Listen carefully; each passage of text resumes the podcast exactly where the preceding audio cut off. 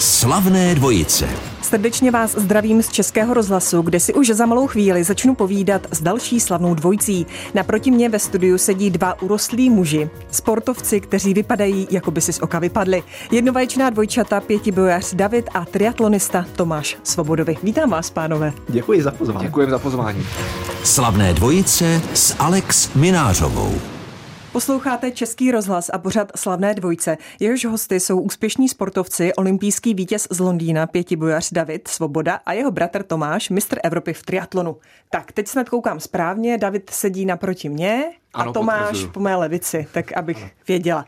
Eh, Svoboda, máte krásné příjmení. Davide, co pro vás svoboda znamená? No tak to je hezká otázka na úvod. No, svoboda je to nejdůležitější a to nejcennější, co v životě máme. Tak. No není to zdraví náhodou? No tak eh, ono to je tak, eh, já si myslím, že ne a zdraví samozřejmě je jedna z nejdůležitějších hodnot taky, ale jenom díky svobodě můžeme za tím zdravím a dalšíma hodnotama eh, podle svého uvážení a vlastních hodnot a priorit jít, takže bez svobody nejsou ani další hodnoty. Tak proto díky svýmu příjmení si uvědomuji, že svoboda je nejvejš a pak samozřejmě všechno ostatní podle toho, jak to každý má už ve svém životě individuálně. Tomáši, co pro vás znamená svoboda? No, a tak ji máte postavenou tak vysoko? Mám ji nejvejš určitě. Já jsem o tom už přemýšlel, protože už jsme o tom samozřejmě, jsme o tom mnohokrát jsme mluvili, nejenom díky našim příjmením, takže já jsem už si umím představit jako situaci, kdy jsem třeba někde ve vězení a jsem zdravý a že bych radši byl nemocný venku, takže já určitě mám svobodu jako nejvejš a mám to docela zdůvodněný, takže souhlasím s bráchou. Vy jste tedy jednovaječná dvojčata, já jsem se tady musela opravdu, když jsem vás samozřejmě studovala na fotkách, tak jsem se stejně musela znova ujistit, který je který. Zneužívali jste někdy toho, že jste stejní, že jste dvojčata, Davide? Nezneužívali. Ani ve škole ne, no, třeba při zkoušení. Škole, no to jsme chtěli, nebo takhle, ten nápad se objevil, akorát jsme zjistili, že aby jsme toho mohli nějak využít, tak aspoň jeden z nás by musel něco v té škole umět, aby se mohl nechat vyzkoušet dvakrát i za toho druhého.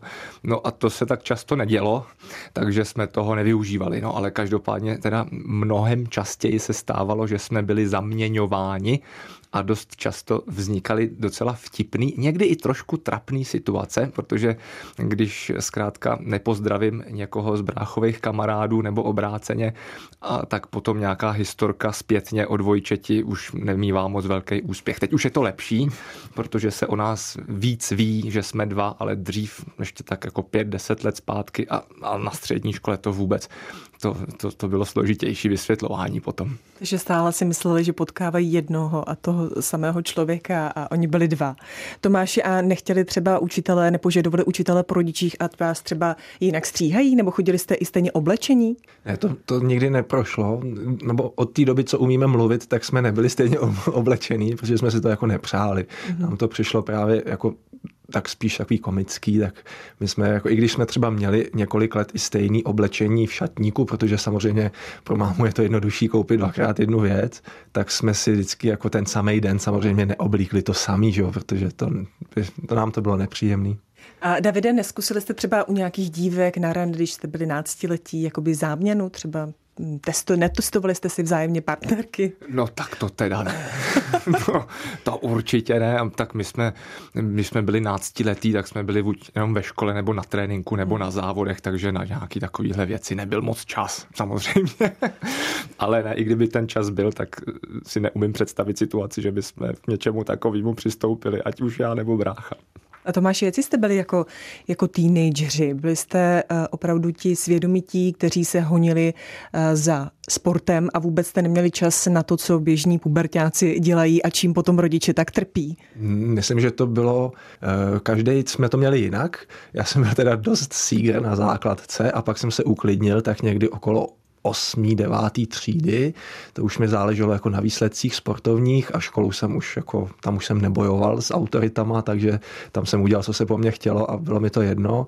Brácha byl takový svědomitější trochu a tomu to vydržel díl v té škole a ve sportu to bylo vždycky, to, já jsem byl spíš línější takovej a když jsem zabral, tak jsem byl jako dobrý. Brácha byl takový konstantně jako poctivější, ale výkonnostně tam zase takový rozdíly nebyly. No, ale Doufám, že jsem odpověděl, mám brácha doplní. Jo, to, je, to je pravda, no, že Tom je to silnější zvířátko z těch dvojčat tak eh, myslím si, že... jste řešil... i starší, Tomáši. Sedm minut. Jo, a je i starší, takže starší, silnější, rozumnější, všechno. No a každopádně teda na to podle mě trochu hřešil, protože mu stačilo ze začátku míň, takže když jsme byli děti nebo, nebo jsme dospívali, tak jemu opravdu stačilo, když rok, rok a půl prostě zabral a pak měl super výsledky, zatímco já jsem byl trošku za ním a musel jsem to dohánět tou pravidelností a, a, a tak dále a potom v dospělosti se to srovnalo. Ve slavných dvojicích si povídám s Tomášem a Davidem Svobodovými. Slavné dvojce, možná i slavná dvojčata, by se dal nazvat dnešní pořad. Jehož hosty jsou olympijský vítěz v moderním pětiboji David Svoboda a jeho bratr dvojče, mistr Evropy v triatlonu Tomáš. Davide, co tak eh, sportovci proběhne hlavou, když je na olympijských hrách, eh, stojí na nejvyšším stupínku a hraje česká hymna? každému sportovci, kterému se to kdy přihodilo, tak asi trošku něco jiného. Co vám? Určitě tam eh, budou, eh, budou stejný pocity nějaký euforie a radosti a dobrýho pocitu z dobře vykonaný práce a to nejenom v ten den, ale mnoho let předtím. No a pak se to může samozřejmě lišit eh, podle různých vzpomínek a, a nějakých zážitků, třeba konkrétních. Když se mě na to takhle ptáte, tak já si to moc nepamatuju, protože u mě ta radost a euforie byla tak vysoká, že jsem byl tak trošku v nejlepším slova slova smyslu jako na drogách. takže, takže si ty vzpomínky vybavuju pouze díky třeba záběrům z televize anebo, anebo z nějakých útržků, který si pamatuju, ale z vlastního pohledu těch vzpomínek za stolik nemám, to je zajímavý. Což je škoda. A jak dlouho potom ten efekt eh, působil? Několik dní, opravdu to působilo několik dní a potom jako obecně eh, takový ten dobrý pocit, tak několik měsíců vlastně až vlastně do Silvestra potom, než začala příprava na další sezónu, tak jsem si jako ulevil eh, z té náročné přípravy, která trvala mnoho let předtím a, a potřeboval jsem si i odpočinout. Tomáši, jak byste prožíval úspěch eh, svého dvojčete? No, Vy jste byl doma, předpokládám, ne, v České republice, nebo jste... Já jsem letěl do Londýna na dva Vy jste dny. letěl no, do Londýna. Tam, bydlel jsem tam u kamaráda, tak jsme se domluvili, brácha nám sehnal lístky, takže jsme to viděli od začátku a prožíval jsem to samozřejmě velmi intenzivně. Já jsem tam měl ten závod probíhal jako dost podobně jako v Pekingu čtyři roky předtím, tam jsme nebyli, to bylo v Číně, tak to nám za to zase nestálo. No tak jsme to tam prožívali ještě i se starším bráchou a právě i s tím kamarádem z dětství, takže to bylo úplně neskutečné. Jako ten, ta první disciplína šermířská, ta byla asi nejsilnější zážitek, když tam brácha do toho jako nastoupil úplně stejně jako před těma čtyřma rokama a měl tam asi 16 výher nebo kolik a jednu prohru nebo něco, tak to už jsme byli úplně dojatý, jako že to bylo super. A pak už jsme se jenom těšili, jestli to dotáhne, nedotáhne a jak se to blížilo, tak jsme byli taky teda úplně jako mimo. A když se to pak stalo a proběh tím cílem, takže my, my jsme tomu jako nemohli uvěřit, že se to fakt stalo. My jsme si to při, přesně jak jsme si to přáli a i jak si to brácha přál, tak se to stalo a bylo to takový jako pohádkový, až jako neuvěřitelný, no fakt bezvadný den, bezvadný den. A co rodiče, ty, ty se ty drželi palce z České republiky? Eh, no táta byl doma v, v Praze, eh, mamka ta byla s náma v Londýně taky. Taky byla v Londýně. A, a pak jsme si o tom nějak vyprávěli, každý to prožíval trošku jinak, no, ale všem to udělalo radost. O tom, že máte staršího bratra, se ví docela málo. Myslím, že je o sedm let starší, takže vy jste o sedm minut a pak máte ještě bratra o sedm let. Eh, sportuje také nebo se věnuje úplně jiné činnosti? Věnuje se Tomáši. úplně jiné činnosti, ale taky celkem úspěšně, tak vede docela úspěšnou IT firmu tady v, na český poměry, velmi úspěšnou, takže tam už pracuje mnoho let a sportuje samozřejmě taky, ale tak spíš jenom pro zábavu, pro sebe. Teď trošku z nějakého skvoše a tenisu přešel postupně na golf, tak teďka začal trochu zase posilovat, tak se snad zase dostane do lepší formy, ale jako vrcholově závodně nikdy nedělal nic. No. A dobírali jste si ho třeba někdy, jakože? Tak pořád si ho dobíráme samozřejmě. Ale my nemá, brácha má tu omluvenku, že jako starší takže už třeba tolik nemusí. No, ale já si z něj dělám legraci pořád a myslím si, že ho to trochu motivuje, doufám teda. Snad jo. Dvojčata Tomáš a David Svobodovi zůstávají hosty slavných dvojic. Slavné dvojice s Alex Minářovou. Dva vynikající čeští sportovci, dvojčata David a Tomáš Svobodovi, jsou hosty pořadu Slavné dvojce. Nic není zadarmo, ani úspěch eh, bývá něčím vykoupen. Eh, čeho byste se museli vzdát nebo omezit, abyste se dostali na špici? Tomáši.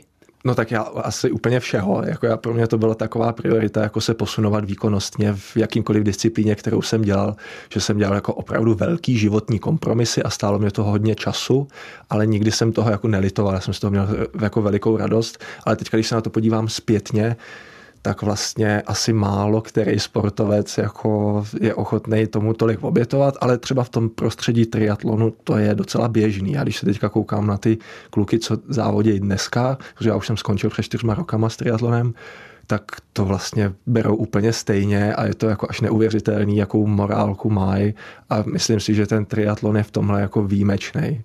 A když budeme konkrétnější, tak eh, čeho jste se museli tady vzdát, eh, Davide? Třeba jakoby večírku, eh, takového toho běžného života teenagerů a potom jako vysokoškolský život, že? A tak, tak, ano, tak. neřestí různý. Takže to u vás vůbec vlastně nepro, neproběhlo? Neřesti proběhly samozřejmě normálně, nebo vlastně trochu jinak, protože ta závodní sezóna člověku nalinkuje trochu program a když jsem býval v té největší přípravy na, na vrcholy sezóny nebo i třeba na tu olympiádu, no tak to jsem žil až asketickým životem, třeba půl roku nebo dlou, mnoho měsíců. No ale po té sezóně na podzim většinou, tak to byl minimálně tak měsíc volno, někdo dva měsíce takového volnějšího programu a tam byl prostor na to si na to pivo pěkně zajít a prostě si jakoby užít i to, na co normálně není čas. Takže eh, já se považuji za člověka, který prošel vším celkem normálně, ale mělo to určitý řád, který samozřejmě nastavil ten vrcholový sport. A zpětně Tomáši, bylo to všechno jakoby nutné? Myslíte si, že eh, kdybyste eh, takhle jakoby se eh, ne nešetřil, ale nezapíral, takže nebude tam té špici? Mm, myslím, No, já to bych musel být konkrétně jako popsat teďka, jak jsem to přesně měl. Já, já jsem samozřejmě chodil normálně na vysoko, na denní studium, takže já jsem všechny ty kurzy a tohle, já jsem to jako všechno absolvoval normálně, tak jak říká brácha, já jsem měl jako mhm. no, normální život, ale k tomu navíc, jako kdybych měl možná trochu lepší podmínky materiální, jako k tomu, k té přípravě, tak by to asi šlo snadněji, než jak jsem to prošel, taky mimo jak, taky i kvůli tomu vlastně my se teďka snažíme pracovat na tom, aby jako naši nástupci měli ty podmínky lepší, protože není to zas tak jako snadný, ale pokud jde o ten trénink, tak tím, že já jsem vlastně od 18, od té doby, co jsem dělal ty víceboje, tak jsem se trénoval sám a jako neměl jsem žádný zázemí klubu nebo nějakého trenéra, tak jsem samozřejmě trénoval jako víc, než bylo nutné a bylo to až kontraproduktivní někdy, takže když jsem potom jako trošku ubral, tak jsem se začal paradoxně zlepšovat, takže jako určitě, když se ptáte, jestli to bylo jako nutné, tak eh, z hlediska k těm k posunu k těm lepším výsledkům to nutné nebylo, ale bylo to nutné k tomu na to jako přijít si sám a to má taky svoji hodnotu, takže já to jako beru, nebylo to nutné, ale jako bylo to dobré, myslím, že to ještě zužitkuju. Davide, jak vypadá takový trénink moderního pětibojaře? Přeci jenom někdo trénuje, já nevím, plavání, také v bazénu, někdo běh, také na oválu a vy musíte do bazénu běhat, pak šermovat, pak ještě střílíte a jdete do stájí. A to všechno stihnete za jeden den, nebo ten trénink musí být nějak, no, nějak rozdělený? Téměř všechno to stihneme. No, já jsem zvládal tři disciplíny denně určitě, většinou čtyři a výjimečně opravdu i těch pět. Takže eh, to znamenalo velkou časovou nálož. Eh, moderní pětiboj vzhledem k tomu, jak je eh, složitý, eh, tak a i organizačně, ale i samozřejmě jako na fyzičku a i mentálně, protože je potřeba se tam učit spoustu nových věcí, pořád zvládat technické disciplíny a do toho ještě v té únavě z těch fyzických disciplín, jako je plavání a běh, tak je to komplikovaný. No ale v podstatě, když tohle to člověk přijme, že od rána do večera má nějaký program, tak eh, zjistí, že je to vlastně spousta zábavy v jednom a ta monotonie nebo ta únava z toho stereotypu přichází poměrně později než u jiných sportů, ale i u těch specialistů tak je dneska naprosto běžný, že eh, kromě té svojí konkrétní disciplíny dělá ještě spoustu věcí okolo, jako jsou nejrůznější kompenzační cvičení, eh, rehabilitace, fyzioterapie, eh, další do posilovávání všeho možného, podílej se na vývoji materiálu, který používají a tak dále. Takže oni to, když to chtějí dělat opravdu dobře, tak to mají vlastně všichni potom na full time.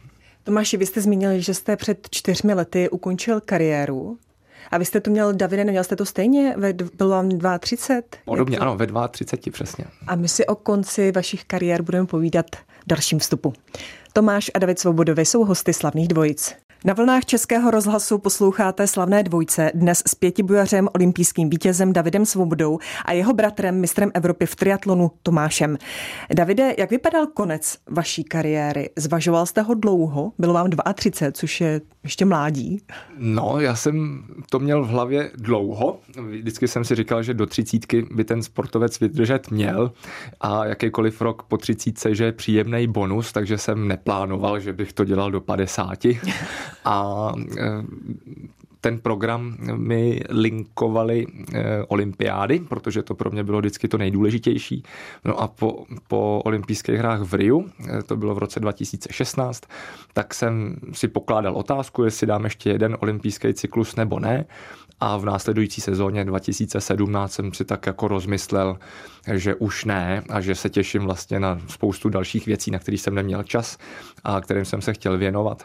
A to mezidobí, přestože olympiáda v Tokiu mě lákala, tak už mi nepřišlo tak atraktivní, tak jsem od toho odešel na vrcholu ještě celkem mlád, takže jsem měl z energii jako rozvíjet něco nového a začínat úplně od začátku v jiném oboru, nebo v oboru pořád ve sportu, ale v jiných oblastech tak si myslím, že to přišlo tak akorát a rozmýšlel jsem si to zhruba týden.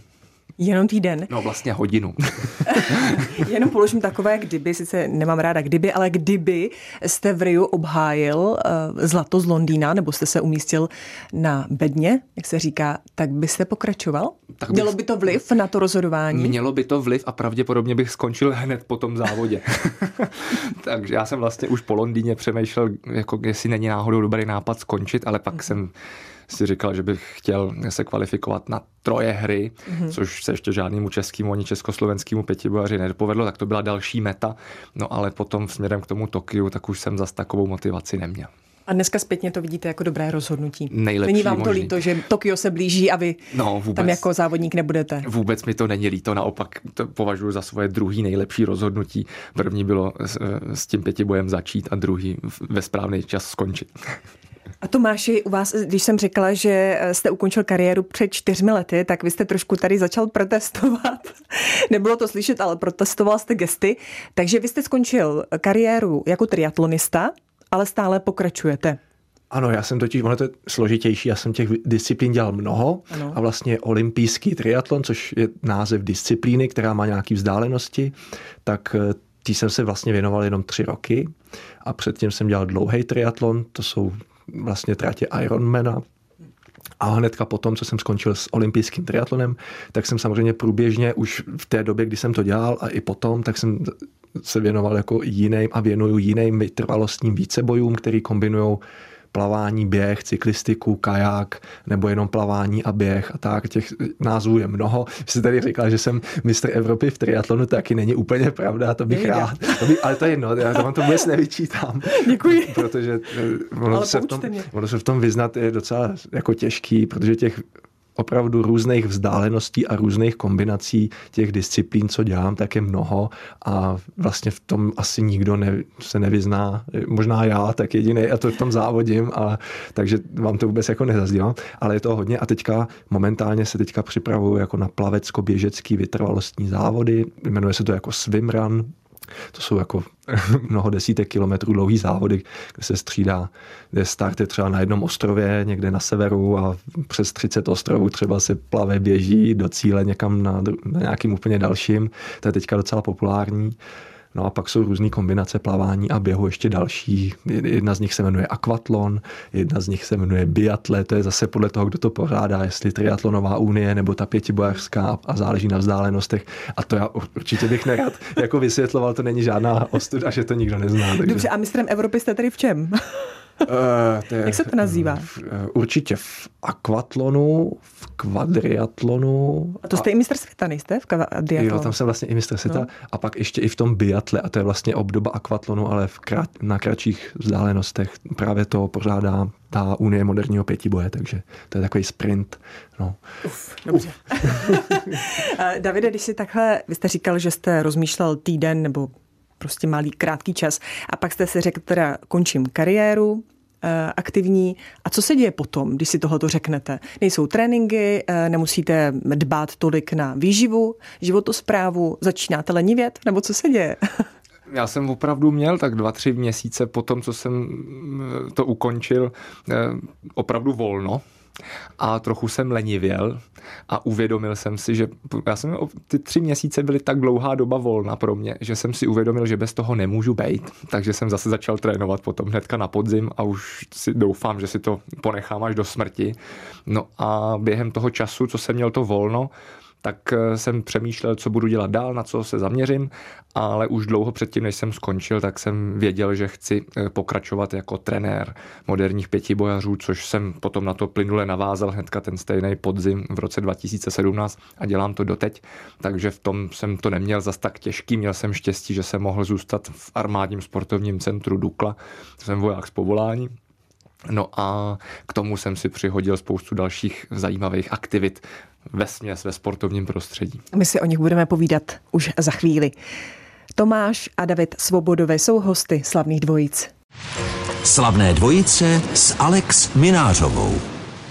Jste v dobré společnosti Českého rozhlasu. Ve slavných dvojicích si povídám s Tomášem a Davidem Svobodovými. Jejichž profesí i po skončení aktivní kariéry, tedy aspoň u vás, Davide, je stále sport. Vy jste to zmiňoval, že v současnosti trénujete. Jaký jste trenér? Jste spíš kamarádský nebo takový ten dráp? Já si samozřejmě, dráp je to hezký slovo, tak já si samozřejmě o sobě myslím, že jsem kamarádský. No ale ta přísnost je potřeba. A po několika letech, co trénuju tu svoji skupinu, tak si můžu dovolit být čím dál méně přísný, protože to funguje líp a líp jakoby samo. Ale ty začátky výchovný, ty byly náročnější, no tak tam jsem musel občas zpřísnit, aby, aby se mi to nerosypalo. Ještě samozřejmě ty sportovci byli mladší, tak, tak to bylo důležitější. Teďka už, jak jsou skoro dospělí, tak už to funguje víc samo. Máme talenty? Máme, máme vaše pokračovatele? Máme, já věřím, že máme, že se máme na co těšit. Dávám tomu tak tři, čtyři roky a bude to, možná si o nich budeme Takže povídat. příští olympijské hry. No, to už Nebo by, už to... letos eh, v Tokiu se můžeme těšit na nějaký úspěch? No letos se můžete těšit určitě na nějaký úspěch, ale ne mých svěřenců, ty jsou ještě eh, mladí příliš. No a ta příští olympiáda, tak ta už je trošku ve hře pro některé ty šikovnější holky ale potom ta následující 2028, tak tam si myslím, že už by to mohlo výjít, nebo i mělo možná. Že to bude zvonit. To by bylo úžasné. No. Tomáši, vy jste právě společně s Davidem založili eh, nebo vytvořili jste projekt pro sportovce. Jestli to správně přečtu, Kalogagatia Aliance? Ano, Kalogagatia Aliance. Kalogagatia, to je, chcete vysvětlit ten název? Eh, můžete, ale já ho znám. No, tak to je Ne, ale vy nám to vysvětlete, prosím. No, je to celkem krkolomný slovo, tak já jsem si myslel, že bude mnohem známější, proto jsme si ho zvolili, ale já ho rád vysvětlím. Je to vlastně kombinace tří řeckých slov, kalos, kai, agatos, znamená to doslovně krása a dobro a je to ideál vlastně harmonie nějaký fyzické zdatnosti a moudrosti, který je rozvojen, který jako byl ideálem jako výchovným už jako tisíce let zpátky. Mimochodem jako v českém prostředí už na stejných ideálech jako vzniklo i sokolský hnutí nebo v Evropě jako i novodobí olympijský hnutí a tak. Tak my bychom ho chtěli jako si to vzít za svý, tak jsme použili přímo tohleto jako nepříliš praktický slovo a chceme právě vytvořit jako sportovní tým a pak i sportovní základní školu. No. Sportovní základní školu plánujete od kdy? Vím, že už se to blíží, ale samozřejmě současná doba tomu moc nepřije. Já myslím, že ten první nápad dostal Tom někdy v roce 2018 to bylo, někdy v průběhu roku 2018, to, pak jsme o tom tak půl roku přemýšleli. A postupně během toho roku 2019 tak jsme začali činit první kroky. Věřili jsme, že v roce 2020, spíš v roce 2021, že otevřeme první třídu, ale ta eh, situace jaksi úplně nefandí eh, sportovní eh, škole, ani škole, ani sportu, tak doufáme, že se to brzo zase zlepší a že, že, že to založíme třeba příští rok. Věříme, že už by se to mohlo podařit. A budete čerpat, Tomáši, i ze svých zkušeností, když jste třeba vy chodili do školy, procházeli jste tuším eh, sportovními školami, co vám tam jakoby chybělo, eh, co jste neměli, tak eh, v té nové škole sportovní, bude to sportovní škola, hmm, bude se to tak jmenovat, tam jakoby udělat jinak? No určitě jako, budem. jaký, bude roz, takhle, jaký bude rozdíl mezi jakoby vaší školou a třeba běžnou školou se sportovním zaměřením? Tak to je skvělá otázka, je to trochu složitější, ale v kostce. Eh, sportovní třídy nebo sportovní školy fungují teďka tak, že vlastně je normální škola a nějaký sportovní oddíl a v té škole se vytvoří sportovní třída, kde ty děti mají v rámci rozvrhu čas na to jít ráno na trénink a odpoledne na trénink. A to je všechno. Takže to je vlastně jako vlastně to není sportovní škola, je tam jenom změna v rozvrhu pro ty děti ve sportovní třídě. My jsme to chtěli vzít úplně z gruntu, úplně od základu, to jakoby zlepšit a udělat jako nejenom rozvrh, ale vůbec i koncept toho sportu tak, aby od první třídy až do devátý vlastně tam to byla jako integrální součást té výuky, byl ten sport, včetně všech možných kurzů, Včetně toho, že tam jako vybereme děti, jako který se na to budou hodit a ne jenom ty spádový a tak dále. Takže asi by se o tom dalo mluvit teďka chvíli, ale v zásadě vlastně úplně všechno by bylo jako jinak. Takže no. de facto jakoby i výuka se propojí se sportem, uh, třeba někdo poběží a bude u toho počítat příklady, když to teď jako přeženu. Jo, ale... To bylo ideální, když to šlo, tak snad, snad tak. Cílem je, aby to bylo pod jednou střechou takzvaně mm.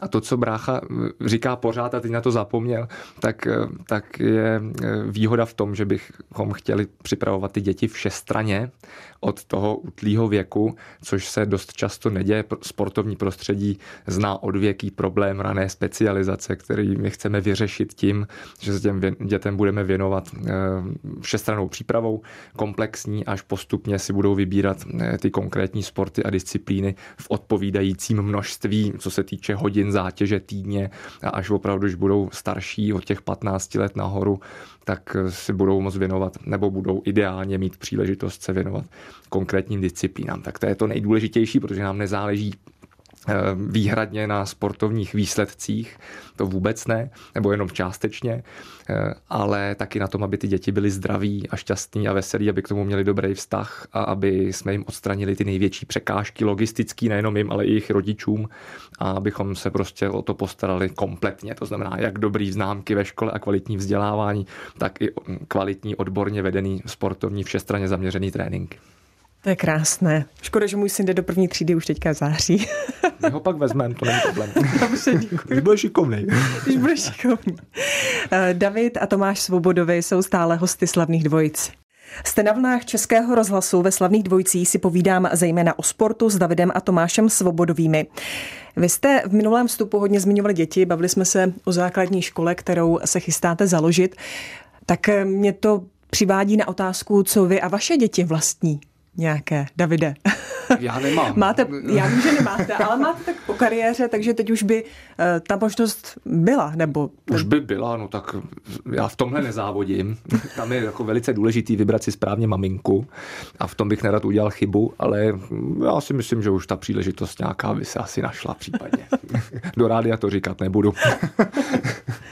Každopádně předpokládám, že svou ratolest povedete ke sportu vytvoří mi ideální příležitosti té ratolesti. Tomáši, a vy to máte jak? No já to mám taky tak, no, jako až bude škola, tak, tak se může začít pracovat na dětech a, a samozřejmě asi narážíte na to, jestli, jestli sportovci povedou děti svoje jako ke sportu, tak samozřejmě my k tomu, jak říkal brácha, vytvoříme podmínky, ale nikam nikoho jako nepovedeme. Protože tak, jak jsme říkali na začátku, že nám záleží na té svobodě, tak vlastně my si myslíme, že není možné někoho vést ke svobodě, takže si musí ty děti dělat vlastní rozhodnutí co nejdřív a nést si za ně odpovědnost. My tam budeme jako nějaká podpora, nejenom těm žákům, ale svým vlastním dětem taky a jako k čemu se rozhodnou, to teprve uvidíme. Doufám, že nějakým příkladem to skoro se nám podaří nějak ovlivnit, ale moc jako na tom nelpím. No. Davide, vás někdo ke sportu vedl, nebo jste si našli cestu sami? Měli jste nějaký vzor třeba v rodině? Já jsem měl spoustu vzorů brácha asi taky a nás právě nikdo nevedl, což znamenalo, já si vzpomínám asi na rok nebo dva roky na prvním stupni základky, kdy jsme se trochu nudili doma, v důsledku čehož jsme se začali bavit tím sportem a pohybem a třeba jsme chodili ven prostě s kamarádama si hrát různé hry, až nakonec jsme vlastně zjistili, že ten sport a pohyb nás baví natolik, že se tomu chceme věnovat furt, prostě každý den ideálně. No a e, naši rodiče se hráli významnou roli v tom, že nám k tomu právě e, vytvořili ty podmínky tím, že nám to nezakazovali, nebránili nám, ale naopak, eh, když věděli, že prostě chceme pod stromeček nový kolo nebo lyže, no tak jsme k Vánocům dostali to sportovní vybavení a pak samozřejmě jsme měli možnost se tomu věnovat, což je právě ta, to vytvoření té příležitosti a to je ta největší pomoc bez donucování. Eh, vlastně si myslím, že naši rodiče to trochu vyhráli tím, že jsme se pro ten sport rozhodli samostatně, protože jsme eh, jako tři kluci doma se vraceli krásně unavený každý den, takže jsme tolik nezlobili. No a ještě k tomu jsme jako dělali něco pro svoje zdraví a tak vůbec, takže si myslím, že to je dobrá, dobrý způsob výchovy. Každopádně současná doba je trošku toto, co jste měli vy, trochu kazí různými technickými vymoženostmi, že děti se nenudí, oni zkrátka mají doma tablety a podobně. Zažíváte to třeba vy při trénincích nebo když vidíte své svěřence nebo jiné děti, eh, že eh, prostě ty tablety a telefony jako mají velkou váhu a nahrazují často i sport a to, že děti chodí ven? No tak to já nemůžu říct, že by to nahrazovalo u nich ten sport, protože já znám děti, které jako jsou z cyklistického oddílu třeba, nebo ze soukromé školy, na který jsem, se kterou jsem trochu spolupracoval, kde měli těch aktivit jako plno, plnohodnotných aktivit, takže já samozřejmě vím, že oni si to rádi vezmou do té ruky, jako kdykoliv mají tu volnou příležitost, jako že do toho prostě čumějí pořád, ale to je jako asi v pořádku a ono v nějaký míře to je jako pochopitelný. My jsme taky hráli počítačové hry, kdykoliv jsme mohli. Jo. To, že jsme měli jeden počítač a byli jsme tři, jsme se u něj střídali, tak z toho nebylo tolik tím pádem, ale stejně jsme u toho jako seděli všichni, že jo. No, tak jako my jsme to dělali taky a ono to není vlastně nic jedovatýho a není to nic neprospěšného, špatný to je v případě, kdy tam není nic jiného k tomu a, a je to jediná aktivita, tak tam si myslím, že to jako může být nezdravý, ale jako jinak bych se toho určitě nebál. No. Eh, Davide, Tokio, olympijské hry v Tokiu se blíží. Vy jste eh, předseda sportovců v Českém olympijském výboru. Ano, předseda komise sportovců. Ano. Komise sportovců, ať jsme přesní. Dobře. A chystáte se letět do Tokia s výpravou? Obvykle předseda komise sportovců nebo zástupce komise letí na olympijské hry, ale já už jsem jednou tuhle otázku dostal ve veřejném prostoru a odpověděl jsem bez velkého přemýšlení vzhledem k tomu, že se výrazně omezuje eh, eh, rozsah realizačních týmů, jsou zakázaný diváci a tak vůbec ta doba tomu moc nefandí nějakému velkému množství lidí eh, přímo v dějišti těch her, tak jsem okamžitě odpověděl, že bych rád, ale že se to letos nehodí, takže by bylo asi nejvhodnější, když bych zůstal doma. A postupem času, teďka poslední měsíc nebo dva, tak si myslím, že k tomu dospěli všichni, nebo ne všichni, tak většina ostatních, kterých se to týká. Takže půjdeme příkladem, zůstaneme doma a budeme rádi, že se ty hry vůbec konají. A budeme fandit u televizních obrazovek. Jo. Hosty slavných dvojic byly dvojčata, olympijský vítěz z Londýna David Svoboda a jeho tedy dvojče a teď, abych to řekla správně, mistr Evropy a také mistr světa kvadratli. v mnoha disciplínách. Eh, mistr světa, mistr Evropy v mnoha disciplínách Tomáš Svoboda. Děkuji, že jste byli hosty slavných dvojic a ať se vám daří. Moc krát děkujeme, mějte se krásně. Díky, nashledanou. Slavné dvojice s Alex Minářovou.